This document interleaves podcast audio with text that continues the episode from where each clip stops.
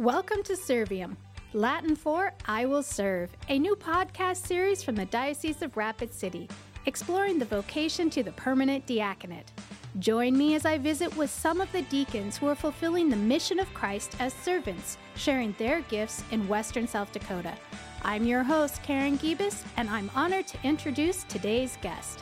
Today we have with us Deacon Chuck Rausch. Welcome, Deacon Chuck. Can you tell us a little bit about yourself and your family and what you do for a living and which parish that you're assigned to? Well, my name is Deacon Chuck Rausch, and I'm with the St. Teresa Parish in North Rapid. I'm one of 12 kids. Grew up in Rapid City, basically. My father moved us here when we were 10, and the following year was 1962. My parents sent seven kids into the Our Lady of Perpetual Help at that time, grade school. We've had a Rausch walk in those halls every year since, except for maybe one or two years, so kind of proud of that. I'm not very good in math, but even I know that that's decades. Yes, that's 60 years already. Wow. That's, That's right. That's impressive. yes. My dad entered into the monument business, and our family business is Lifesong Memorials, and my boys are running that right now. And we also have Moda Stone uh, granite countertops, so we have two businesses running really. My two sons, Tim and Greg, run those businesses, and I help on occasion. On occasion, when you're not being a deacon. When I'm, yes, I'm supposed to be, I'm calling it semi retired, so let's go with that. Okay. The diaconate, I felt called to it many, many years before I actually expressed a desire to be a deacon. But the uh, guiding lines that I used was how much time do I have? And raising a family and being busy with the business and so on, I just didn't feel I was uh, capable of actually entering into a, another vocation, actually. So I put it off until I was about in my mid early 50s. It occurred to me you either be get in or get out. So uh, that's when I talked to Father George. He was running a deacon program for the diocese then and uh, began the process of becoming a deacon. So when you say that you you didn't feel like you had the time, you were raising a family, you were busy in the family business, not just Right. Working for someone else, but Right. established family business. What happened that, besides just that call or that pull, that nudge that the Lord was giving you, what changed that made it that you were comfortable then to to move into that? There must have been some prompting because I know there's men out there right now discerning should I consider the diaconate? I have young kids. I have a family business. What changed? Well, for me, it was my children were growing up. They weren't completely out, but they were to the age where they didn't need to be personally cared for always. You know, they were 12 and 14 and 16 and so on. So that kind of helped me realize look, you've got more time to turn your attention to other places if you need to or would like to. And so that's when I began to really seriously look at becoming a deacon. Did you feel like it was going to pull you away from the family with them being at those teenage years? Or was that only going to enhance your ability to be the dad and the husband you needed to be? Oh, my anticipation was I'd be spending less time at home, and it's true. Right. You do. But they teach you, and you have to set priorities right. So the diaconate does not replace or take over your family commitments or your commitments to your spouse. So I've tried to live my diaconate life that way. And I have two boys are still living in town here. Family life is important. So I haven't made every uh, Christmas concert, but I've uh, I've been around. But you've been try to hang in there and be aware of that. Yes. Yep. And What- my wife helps me too. She says, "You know what? You've missed enough of this, so let's go." okay, that's fine. I was just going to ask. I mean, I'm, I'm sure your wife plays a, a really important role in keeping you in the right, Right. place at the right time. yes, you know? very much so. Yeah. So, an important part of your deacon formation is not just your wife being on board with you becoming a deacon, but your family is along for this journey. Tell me about how your kids, when you approached them or you told them, hey guys, I'm, I'm considering the diaconate, or oh, wait, I, I signed up for the diaconate, here's what's going to happen. What, how did that conversation go? What did they think? Well, the main thing to me was have Teresa on board, my wife. And we that's a vocation, your marriage. So that's vocation number one. And a second vocation, equal, I suppose, is the, ac- the diaconate. But the children, they don't make decisions for me. so Yep, true. So uh, certainly we wanted to consider the fact that we did not want to ignore our children while we're doing the diaconate. And at the same time, realizing, you know, they probably would uh, suffer as far as some attention getting goals, but we're quite sure that they were mature enough to handle that. It wasn't any uh, thing that would hurt them. We told them we're going to be going through the diaconate program. We did not expect any change or reaction in them. They are who they are. We were teaching them to be who best we could. And there was never any conversation like, oh, your dad's going to be a deacon, so you have to be nice all the time. And uh, for a couple of them, that was beyond the expectations anyway. but looking at it, uh, you know, I wish I'd done some things different raising your kids. Everybody, every parent mm-hmm. does. Right. Becoming a deacon was not one of them. That was the right thing for me to do, and I think it was a positive effect on our family. Anyone with children out there, I really would be very surprised if the children react in anything less than a positive way. And if they don't, you know, I would consider that and say, now what's where's that coming from and why? And be real with it, not like, oh, they direct my life. That's not what the parent's role is. Yeah, if you're going to be uh, consider the diaconate, it's certainly something to think about. But it's your wife who really is your guide. I think, at least was for me. Mm-hmm. And what a gift! I mean, a grace that your wife is along with yeah. you on this path of the diaconate. Yes, well, that was important too. That she said, I said, I think I want to check out the diaconate, and she was very positive about that. So that's great. Very nice. That's great. Well, one of the things that you do is you sit on the board for Catholic Social Services. Yes. What a great ministry, first of all. I mean, we can't say enough about what they do for the community, and not just the Catholic community, but the community at large. But you were telling me that one of the things you can do is lead prayer at the that's one of the things you do unless the bishop's there or unless the bishop tells you to lead prayer. How does it feel to have the opportunity to lead prayer in front of the bishop? I mean, like, whoa, what pressure can that be? Well, leading prayer isn't so tough, I don't think. Spontaneous prayer, if you're going to be a deacon, you better be able to say a spontaneous prayer, which is not hard. Say what's on your heart for the occasion. But it brings up the question of how about a homily in front of the bishop? And that's oh I didn't think That's about a little that. more uh, That's a lot of challenging. pressure. but I've never had to do that. But our bishop is a very centered, and I just admire him for the challenges he has to handle. He give you every break he can. So I wouldn't worry about doing even a homily in front of the bishop. I would well, Bishop Peter, you heard it here. He would have Deacon Chuck would have no problem doing a homily in front of you next time you need a deacon up there speaking for the church.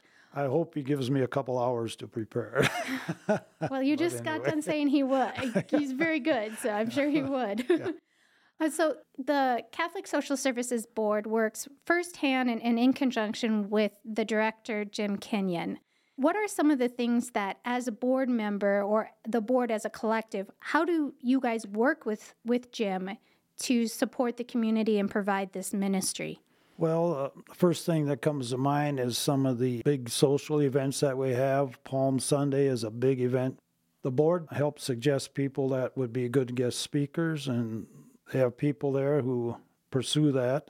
The board also, uh, oh, occasionally will help give directions on uh, is there a ministry that needs attention, or Jim may bring forward a look, we would like to get into this ministry or that one, and what do you think as board members? Is this a way to pursue this and use our ministry here? That's a big function of the board, I think. And once in a while, Jim is one of the most fired up guys that I know. Once in a while, we have to say, Jim, we wonder if you're not going to be overcommitted if you do this. So uh, we try to watch out for him and uh, be a little bit of a guidance and also uh, reassuring. There's also it's expected, of course, and I would ask the whole diocese to pray for Catholic social services. And Jim is a very strong Catholic and really kind of leads that way too. So, yeah, and that ministry is something that our community needs. Well, definitely. Uh, he also is very intense about covering all of western South Dakota, the right. whole diocese. It's not, it's just, not just, a Rapid City right. neighborhood type thing. It's it's out there in the diocese, and we're helping everywhere from Lemmon down into the Pine Ridge area and all that. So winter, even how to get there and how to hire the proper counselors and so on. And Jim really takes the lead in that, but he certainly he comes in and says, "I need your guidance." Right. So it's very nice to Right. be able to help that way. And he has a great team working with him He to does, yes. execute the board's ideas and his ideas and, and help him achieve the goals that he, he sets for himself and for Catholic Social Services. Right. He does very well that way, and uh, so does the staff. They're always looking for good, qualified counselors. So if you're thinking about going into that field, even he'd be a great guy to interview to see if you're A good fit for that. a good fit for that. Yeah, right. yeah. And, and a beautiful blessing to the community to be able to put yourself in a position to help with those, the needs. But the, the need is great. Yes, definitely. Through the Catholic Social Services has come up with some programs that are even uh, being considered for national attention. Other people, other states, other dioceses are very seriously looking at uh, some of the ways that Jim reaches out and counsels and has his counselors reaching out. So we got a very dynamic Catholic Social Services here. My guess would be it'd be one of the best run, best implemented Catholic social services in the country. I would think Wow, that's what a gr- what a great blessing for the Diocese of it Rapid is. City. It's a, a supreme blessing for us. Yes. Well, I am going to shift gears and talk more about your work as a deacon. Now, one of the things that I have found with the deacons is that they come into the diaconate. Most everybody doesn't want to preach a sermon. You know that that's been a clear indicator that, that that's intimidating. But one of the things they find is all of a sudden they're receiving the graces to do the things that they didn't know they could do before this. How has God worked on your life to help you through this journey of the diaconate? Well, uh, the confidence level is a, a big deal, and we're all different. Where I worry about confidence level is much of it is a face to face ministry. You talk about people being scared of homilies, that wasn't my big fear. I did have a fear of that, but it wasn't like I don't want to do a homily. It was how do I prepare a homily so that people will understand it and respond positively to it? And it that was one of the things that, with God's help, I'll be glad to do that. So I would say to anyone who's considering being a deacon, you don't have to have too high of expectations for yourself. And my reaction was that I could help the people because they would look at me and say, He's one of us. Oh, that's beautiful. Not some super, uh, I don't have master's degrees at all. I'm uh, just a regular guy who had a small business and uh, wanted to serve God and uh, help his neighbor. I haven't uh, set any records that way, but uh, I've done what I can. I think I've had a positive influence. So, and that's what people like, actually, I think. That's what I would be looking for someone I can sit down and have coffee with. And I love doing that. So, uh, uh, yeah, that was a big part. It was a big part of the call, actually, was to be able to just say, look, I'm a Catholic, you're a Catholic. I'm just a regular guy out here, you're a regular person out here. Together, we can make a big difference. Right. So, So, what has been the most surprising part of your journey through the diaconate and now serving Western South Dakota, the Diocese of Rapid City? what's strange, one thing as I was becoming a deacon that hit me one day that I can bless the people and give that blessing, that kind of really hit me. So to see and have people come up and say, "Would you bless this rosary for me?" It was a gift from somebody, or it's a small thing, but it has to be a priest or a deacon to put the church's Right. blessing on something. Right. So, so all of a sudden it becomes important. Right. You realize this is my role, and this kind of wakes you up. You are the church, and so is that person getting the rosary blessed. So Right. it's a real sort of all of a sudden you're team leader a little bit. Right. A regular guy who has a mission. Right.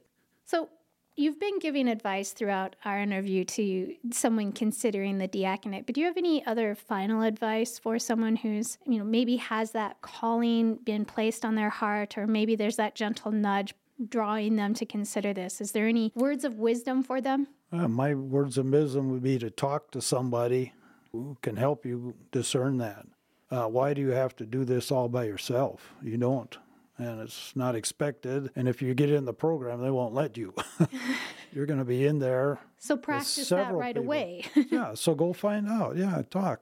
Before we go, will you give us your blessing Sure. the Lord be with you. and with your spirit? And may Almighty God bless you, the Father, the Son, and the Holy Spirit, Amen. and help you walk forward in, in confidence and faith. Amen. Amen. Thank you so much, Deacon Chuck, for being with us today. Thank you for your words of wisdom and for being that everyday guy just serving the church. Thanks. And uh, went a lot quicker than I thought it would. Well, good for that too. That's right. If you feel God might be calling you to become a deacon or simply want more information about the permanent diaconate, please call me, Deacon Greg Sass, at the Diocese of Rapid City Chancery Office, 605 343 3541, extension 2228.